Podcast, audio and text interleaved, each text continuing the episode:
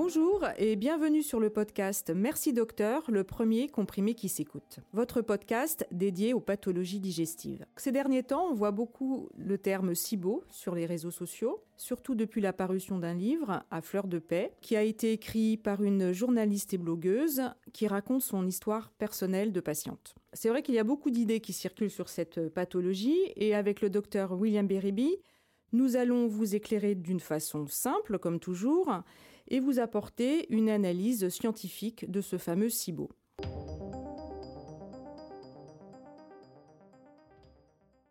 Bonjour docteur Bérébi. Bonjour Clara. Alors SIBO, qu'est-ce que ça veut dire? Qu'est-ce que c'est exactement? Alors le SIBO, c'est la maladie des hyperballonnés. Alors la traduction, hein, c'est un terme anglo-saxon, c'est Small Intestinal Bacterial Overgrowth. Ça veut dire en clair que c'est une prolifération de bactéries dans l'intestin grêle, alors que normalement, la prolifération de bactéries se fait plutôt dans le côlon. En fait, on peut avoir l'impression que c'est un terme euh, ou une pathologie nouvelle. En fait, c'est une pathologie très ancienne. Simplement, euh, en Europe, on ne parle pas de SIBO, on parle de pullulation bactérienne de l'intestin grêle. Ce terme a été pris dans le langage anglo-saxon, mis à la mode par un livre qui s'appelle La fleur de paix, qui parle beaucoup de ce syndrome-là et qui donne l'impression que c'est nouveau et qu'on a une solution révolutionnaire. En fait, c'est une pathologie ancienne, bien connue des gastroentérologues. Alors, ce qu'il faut comprendre, c'est que les bactéries, donc intestinales, vont euh, fabriquer différents gaz. Ça, c'est normal, de l'hydrogène et du méthane notamment. C'est ce qui donne ces fameux P avec des odeurs que vous connaissez, euh, qui sont plus ou moins euh, euh, malodorantes et qui des fois gênent sur le plan professionnel un certain nombre de patients.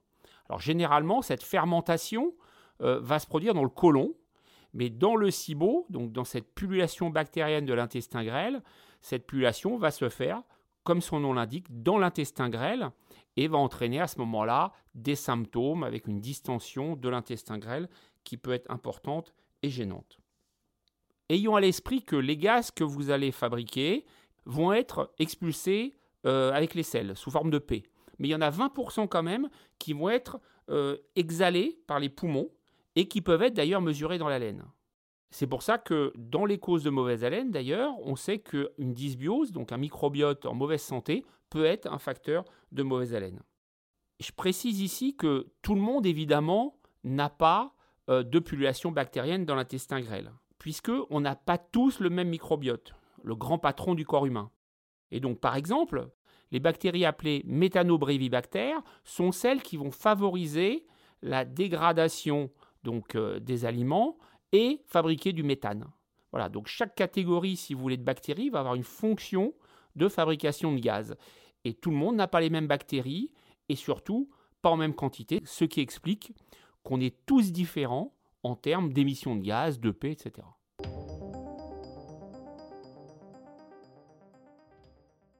Ma première question concerne la fréquence euh, du SIBO. Est-ce que c'est si fréquent que ça? Alors, la prévalence euh, réelle du SIBO dans le grand public est inconnue. Il faut être clair.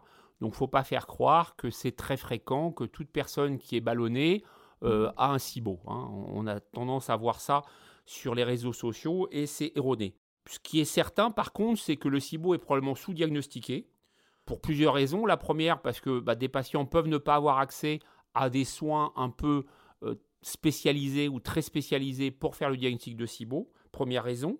Deuxième raison, le SIBO, dans la majorité des cas, va se présenter par des symptômes non spécifiques. C'est-à-dire que le, patient ou la patiente va avoir des ballonnements, va avoir des flatulences, donc des paix, et va avoir des douleurs abdominales. Donc quelque chose qui peut s'assimiler tout à fait euh, au syndrome de l'intestin irritable. Et puis, euh, autre particularité, le SIBO, des fois, n'est pas diagnostiqué parce que les symptômes du patient vont être attribués à la pathologie responsable du SIBO. Euh, on va y revenir tout à l'heure, puisqu'il y a plusieurs situations qui favorisent euh, le développement du SIBO. Alors, si on veut quand même donner des chiffres, il y a certaines études sur un petit groupe de patients cliniquement en bonne santé chez qui on a fait des tests et il s'est avéré qu'ils avaient des résultats compatible avec un SIBO dans 2,5 à 22% des cas. Donc vous voyez l'échelle, un facteur 10, c'est vous dire le flou réels qui existent sur la prévalence, donc la fréquence de cette pathologie dans la population. Et ce fameux SIBO, est-ce qu'il peut survenir chez tout le monde? Alors non, ça ne survient pas chez tout le monde. Il y a deux situations principales. Il faut le dire parce que c'est pas bien expliqué souvent, c'est que le SIBO peut être associé à un certain nombre de pathologies, de maladies causales hein, sous-jacentes. Par exemple, si vous avez une anomalie anatomique dans votre intestin, donc un rétrécissement par exemple, alors exemple de rétrécissement, la maladie de Crohn. On sait que la maladie de Crohn, qui a fait l'objet d'ailleurs d'un épisode de, ce podcast, eh bien, euh, souvent il y a des sténoses. Donc si vous avez un rétrécissement à un endroit donné de l'intestin grêle, en amont, tout bêtement, c'est de la mécanique, hein, c'est c'est du cylindre et, de la tuyauterie, entre guillemets, eh bien, il va y avoir une pullulation bactérienne en amont de ce rétrécissement. Donc, première situation tout à fait classique. D'ailleurs, c'est toujours intéressant si on a un patient qui a une maladie de Crohn et qui se décompense. Euh, bien sûr, ça peut être une poussée de la maladie, mais des fois, c'est pas une poussée, c'est justement une pullulation bactérienne, donc un SIBO, lié à, cette, à une sténose. Une autre situation de sténose potentielle, c'est euh, la survenue d'un cancer avec une intervention chirurgicale. À ce moment-là, il peut y avoir au niveau de l'anastomose, donc au niveau de la, zone de jonction, un rétrécissement aussi et une prolifération bactérienne. Et puis, autre cause classique et fréquente euh, aujourd'hui, c'est la chirurgie bariatrique. Vous savez que bah, voilà, notre, euh, en Occident, euh, on a de plus en plus, et dans le monde même d'une façon générale, il y a de plus en plus de gens en surpoids ou en obésité, et donc de plus en plus de gens, euh, de personnes qui se font opérer donc de, par sleeve gastrectomie ou bypass gastrique. Et donc là aussi, ça c'est un facteur de stase et de pullulation bactérienne. Voilà les causes anatomiques. Alors il peut aussi y avoir des anomalies fonctionnelles, c'est-à-dire qu'il n'y a pas de véritablement d'obstacle, mais il y a une, stase quand même. Alors cette stase peut être due par exemple au diabète. Euh, on sait que dans le diabète, il y a une neuropathie végétative, c'est-à-dire un ralentissement global du tube digestif, et ça, ça peut être une cause de pullulation euh, microbienne. Autre exemple, si une personne prend un ralentisseur du transit d'une façon chronique, type l'opéramide, ça va bloquer son transit et ça peut être aussi une cause de pullulation bactérienne, donc de SIBO. Vous avez également les situations où on aurait une hypochloridrie, c'est-à-dire que si vous avez moins d'acide chlorhydrique dans l'estomac, puisque l'acide va détruire potentiellement un certain nombre de bactéries, eh vous allez avoir une accumulation et une prolifération. Et on le voit notamment chez les gens opérés de l'estomac, bien sûr, puisque l'estomac a pour vertu et fonction de fabriquer de l'acide chlorhydrique, mais aussi chez les personnes qui prennent au long cours des inhibiteurs de la pompe à protons. Les inhibiteurs de la pompe à protons, qu'on appelle IPP, sont des médicaments très efficaces, très utiles, mais au long cours, parfois, parfois, ça peut entraîner euh, une pullulation bactérienne.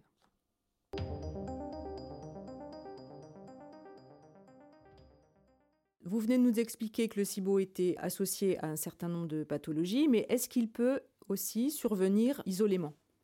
Oui, tout à fait. C'est possible aussi quand quelqu'un a un SIBO ou une suspicion de SIBO, on va poser les questions à l'interrogatoire sur les pathologies que je viens d'évoquer.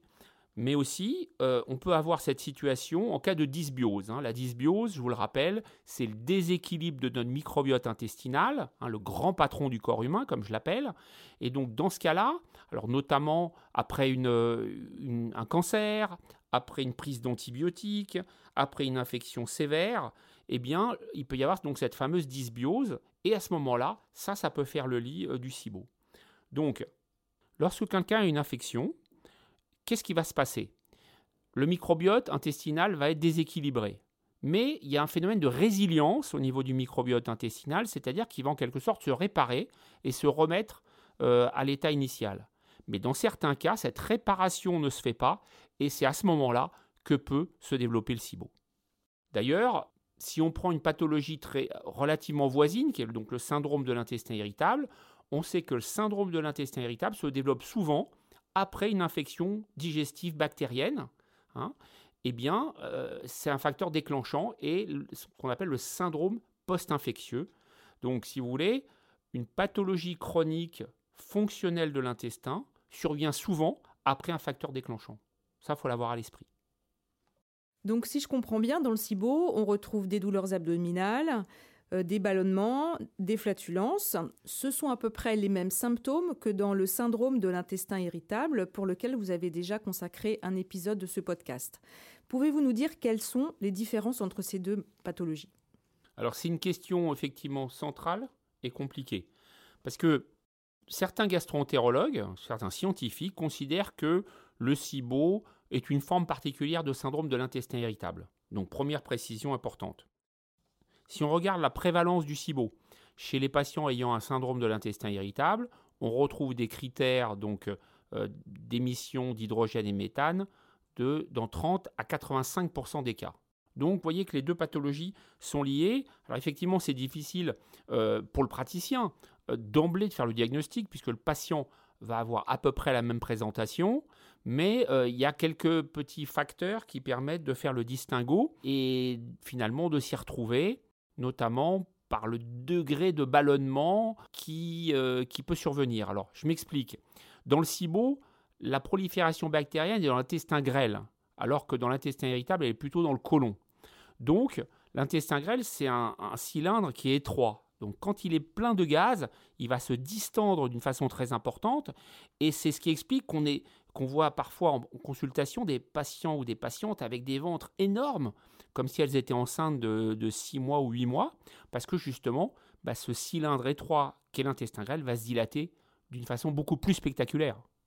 Moi, ce que j'aimerais savoir, c'est s'il existe un test spécifique qui permette de faire le diagnostic de SIBO. Oui, alors en pratique courante, il y a un test, on va y revenir tout à l'heure, mais il y a un test qui est le test respiratoire au lactulose. Alors ça consiste en quoi? Ça consiste à donner au patient du lactulose qui va avaler, et dans les heures qui suivent, on va mesurer dans l'air expiré la quantité d'hydrogène et de méthane, hein, qui sont les deux gaz principaux, hein, en quelque sorte.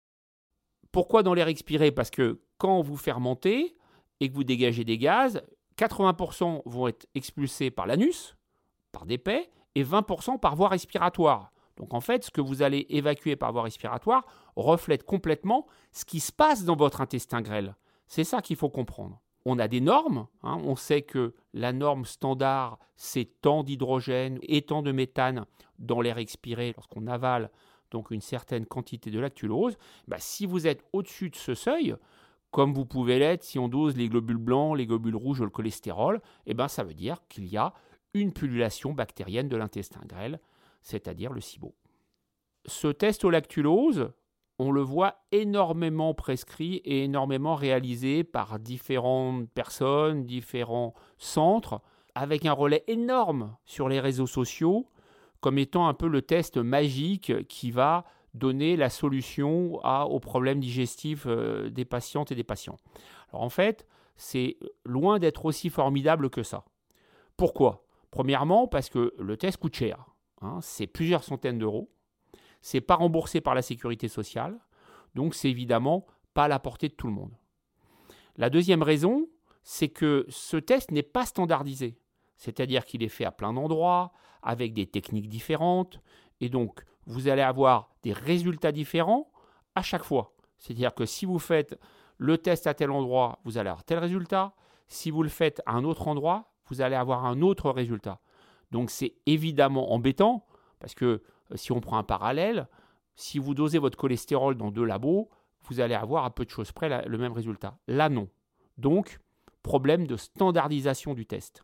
Et puis la troisième raison, c'est les faux positifs et les faux négatifs, c'est-à-dire que quelqu'un qui a un SIBO peut avoir un résultat négatif, quelqu'un qui ne l'a pas peut avoir un résultat positif, de par un manque de fiabilité des tests, et donc, du coup, ça peut euh, mettre dans une situation d'erreur le patient et son praticien.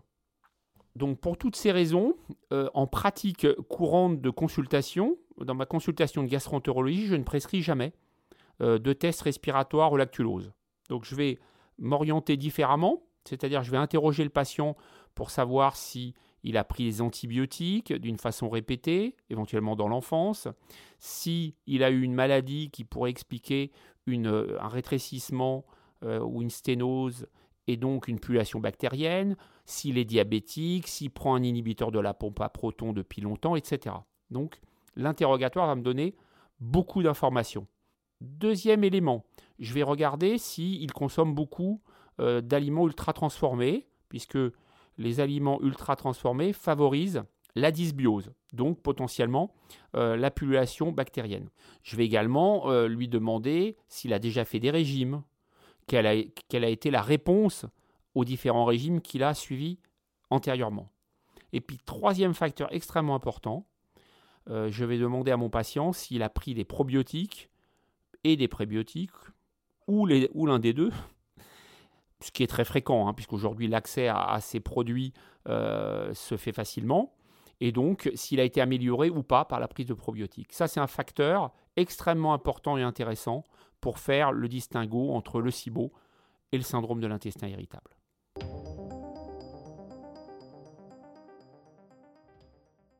Et alors après avoir posé le diagnostic de SIBO, quel est le traitement que vous proposez à vos patients? Donc le traitement du SIBO, il doit être personnalisé. Il y a des éléments, on va dire, communs, mais il n'y a pas de traitement standard. Premièrement, il faut traiter les causes de SIBO, bien évidemment. Si euh, quelqu'un prend un inhibiteur de la pompe à proton au long cours, il vaut mieux l'arrêter. Si vous prenez euh, des ralentisseurs du transit type l'opéramide euh, d'une façon régulière, il vaut mieux arrêter. Il faut aussi, bien sûr, équilibrer un diabète. Il faut aussi euh, traiter une sténose d'une éventuelle maladie de Crohn si elle existe. Voilà, donc traiter les causes, c'est évidemment essentiel. Deuxième mesure, évidemment, les mesures diététiques.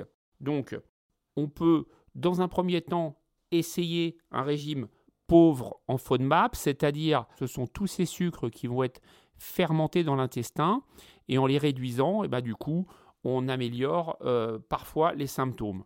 Alors FODMAP, hein, vous savez ce que ça veut dire, le haut d'oligosaccharides que vous trouvez dans certains légumes, légumineuses et céréales, le D de disaccharides qui correspond au lait et aux produits laitiers, le M de monosaccharides que vous allez trouver dans le fructose, c'est-à-dire dans les fruits, et les agents sucrants. Et enfin le P, polyol dans le sorbitol, mannitol, etc ce sont tous les édulcorants, en fait, ce que vous allez trouver dans les plats industriels et dans les confiseries. Souvent, ce régime pauvre en FODMAP va améliorer les patientes et les patients ayant un SIBO.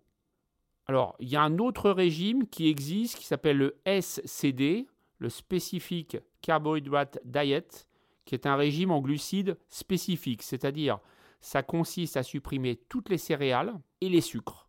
Donc euh, vous allez supprimer riz, maïs, blé, quinoa, mais aussi les pommes de terre, les patates douces, etc. En synthèse, ce qui va être bien supporté par la patiente ou le patient ayant un SIBO, ça va être les protéines animales et les légumes qui ne fermentent pas trop, en sachant qu'on est tous différents, bien évidemment, et tout le monde ne va pas avoir euh, le même spectre de légumes. Certains vont être plus sensibles à tel ou tel légume. Et euh, donc ça va être au patient un petit peu de faire à la carte ce qui lui convient le mieux. Troisième chose importante, à mon sens, c'est de traiter les symptômes, parce que avant tout, le patient, il va se plaindre de douleurs, de ballonnement, de flatulence, donc euh, il faut l'aider sur ce plan-là. On va lui donner donc des antispasmodiques, on va lui donner également des mm, produits qui vont absorber les gaz et réduire les ballonnements. Moi, j'utilise beaucoup le charbon végétal activé et l'amande poivrée, qui ont tous les deux une efficacité euh, très intéressante sur les ballonnements, aussi bien dans le SIBO que dans le syndrome de l'intestin irritable.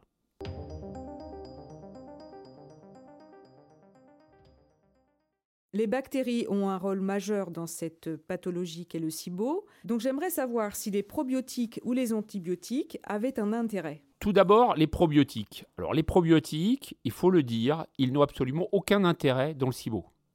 Ni les prébiotiques d'ailleurs. Pourquoi? Bah, Pour une raison simple, c'est que le problème, c'est qu'il y a trop de bactéries dans l'intestin grêle. Donc si vous ajoutez en plus d'autres bactéries de l'extérieur, hein, sous forme de gélules ou sous forme de probiotiques naturels, bah, vous allez en avoir encore plus.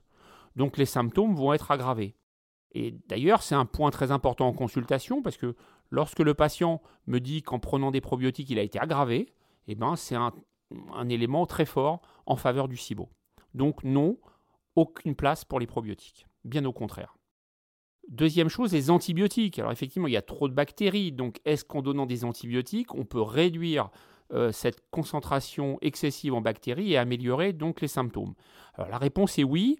on peut utiliser deux antibiotiques principalement, le métronidazole, qui est un antibiotique utilisé euh, contre les bacilles gram négatifs et donc qui a un intérêt en particulier dans tout ce qui est sténose, donc un rétrécissement dans le cadre d'une maladie de Crohn ou après une intervention euh, bariatrique ou après une intervention sur le côlon, et ben là ça peut stériliser en quelque sorte cette zone. Alors l'antibiotique de référence c'est la rifaximine. La rifaximine est un antibiotique qui n'a pas de passage systémique, donc ça veut dire pas de passage dans la circulation générale sanguine, et qui va rester dans le tube digestif. Alors lui, il est très efficace. On le prescrit pendant une période de 7 à 10 jours. Et d'ailleurs, lorsque j'ai un doute, moi en consultation, et que je veux euh, vérifier, je fais un test thérapeutique à la rifaximine pendant 7 à 10 jours et je vois si ça améliore le patient. Ça évite de faire ce fameux test respiratoire au lactulose qui est trop coûteux et pas assez fiable. Le problème des antibiotiques et de la rifaximine en particulier, c'est qu'il y en a deux. Premièrement, cet antibiotique n'est pas disponible en France. On peut le trouver dans d'autres pays de l'Union européenne ou aux États-Unis. Donc déjà, se le procurer, c'est compliqué et coûteux.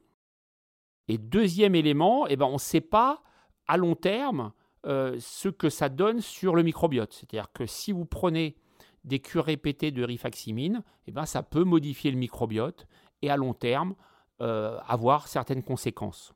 Hormis ces deux problèmes principaux, il y en a un troisième quand même, c'est que lorsqu'un patient prend de la rifaximine, il va être amélioré.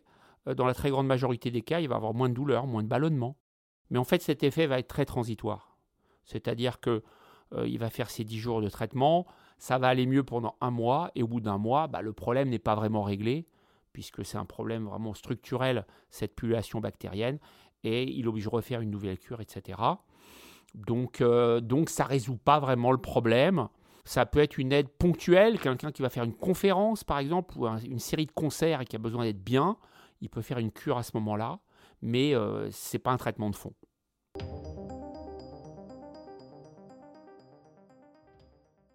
Donc en préparant cette émission, euh, j'ai vu sur Internet que certaines personnes qui ne sont pas médecins préconisent des lavements de probiotiques. Quel est votre avis? Alors mon avis, c'est que c'est une aberration, c'est presque risible parce que euh, pour deux raisons. D'abord, on sait que les probiotiques, ben, euh, ça marche pas dans le SIBO et même ça aggrave puisque le problème de base c'est une pullulation bactérienne, donc une prolifération de bactéries. Et puis deuxièmement, tout médecin sait que un lavement va remonter à peu près sur 20 cm. Le produit va remonter que sur cette distance-là. Et l'intestin grêle, lui, il est positionné à 1 mètre de l'anus. Donc, euh, il est évident que les lavements ne peuvent euh, en aucun cas avoir d'effet, puisque mécaniquement, le produit, même s'il était efficace, ce qui n'est pas le cas, n'arriverait pas à l'intestin grêle. Donc, euh, c'est totalement du grand n'importe quoi et ça n'a aucun intérêt. On parle aussi beaucoup de transplantation fécale. Est-ce que dans le SIBO, c'est un traitement qui peut être envisagé? Non, la transplantation fécale n'est absolument pas une possibilité thérapeutique dans le SIBO. C'est l'une des approximations ou erreurs que j'ai pu lire dans ce fameux livre sur le SIBO.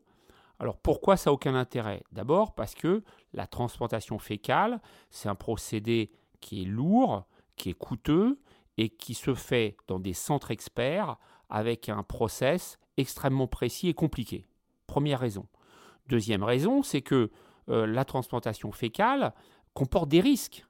Euh, il y a eu récemment deux cas de décès aux États-Unis après transplantation fécale et euh, dans un État américain, ce traitement a été interdit. Troisième raison, on ne sait pas à long terme quels sont les risques de la transplantation fécale Puisque je vous le rappelle, on prend le microbiote intestinal, donc le deuxième cerveau de quelqu'un, et on le met dans une autre personne, chez un receveur. Eh bien, comme on sait que le microbiote intestinal génère potentiellement des maladies, eh bien, on ne sait pas, à long terme, si en faisant une transplantation fécale, on ne va pas transférer les maladies présentes ou à venir de la personne. Donc c'est potentiellement extrêmement grave. Donc, il ne faut pas jouer avec ça. Il ne faut pas faire croire aux gens que ce traitement euh, est une solution potentielle. C'est faux. Donc le SIBO n'est pas une indication de transplantation fécale. Et la seule indication aujourd'hui validée, ce sont les infections récidivantes et sévères à Clostridium difficile. Alors sur ce sujet très médiatisé euh, et très euh, à la mode qu'est le SIBO, je voudrais faire une petite conclusion. Euh, le premier point, c'est qu'il faut que les gastroentérologues connaissent bien cette pathologie pour pouvoir apporter aux patients les réponses à leurs questions. La deuxième chose, c'est que je vois trop de, business autour de cette pathologie et j'invite les, patients et les patientes à pas tomber dans, les pièges de, euh, des tests miracles, des examens miracles et des traitements miracles qui sont préconisés d'ailleurs par des personnes qui ne sont pas médecins. Donc, consultez, trouvez un praticien qui connaisse cette maladie et ce sera euh, une très bonne chose pour la prise en charge de votre maladie. Merci beaucoup, docteur Bérébi, pour cette émission passionnante, très instructive, qui va certainement beaucoup aider nos auditeurs pour y voir plus clair. Je vous rappelle que vous pouvez retrouver tous les épisodes du podcast du docteur William Bérébi sur les plateformes de streaming, mais aussi sur sa chaîne YouTube intitulée Docteur William Bérébi, dans laquelle vous retrouverez également ses émissions télé. Si vous avez des questions sur le CIBO ou sur d'autres épisodes, vous pouvez nous poser vos questions à merci docteur gmail.com et le docteur Bérébi se fera un plaisir d'y répondre. On se retrouve dans trois semaines pour un nouvel épisode. Au revoir docteur Bérébi. Au revoir Clara et à très bientôt à tous.